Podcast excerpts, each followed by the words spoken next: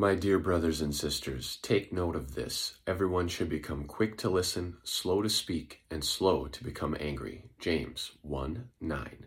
My name is Spencer Coffman, bringing you today's Social Media Ministries Ministry Minute. We have an entire sermon on this verse. It is called Quick, Slow, Slow. Take a look at it on our website or YouTube channel, but you need to become quick to listen.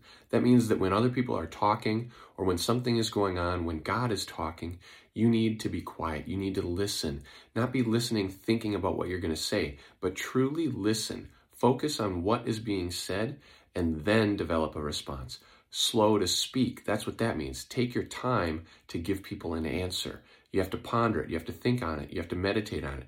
The reason for this is because you need to know what God wants you to do, not what you want to do. And of course, slow to become angry. Do not let your emotions rule your life. Allow God to do that.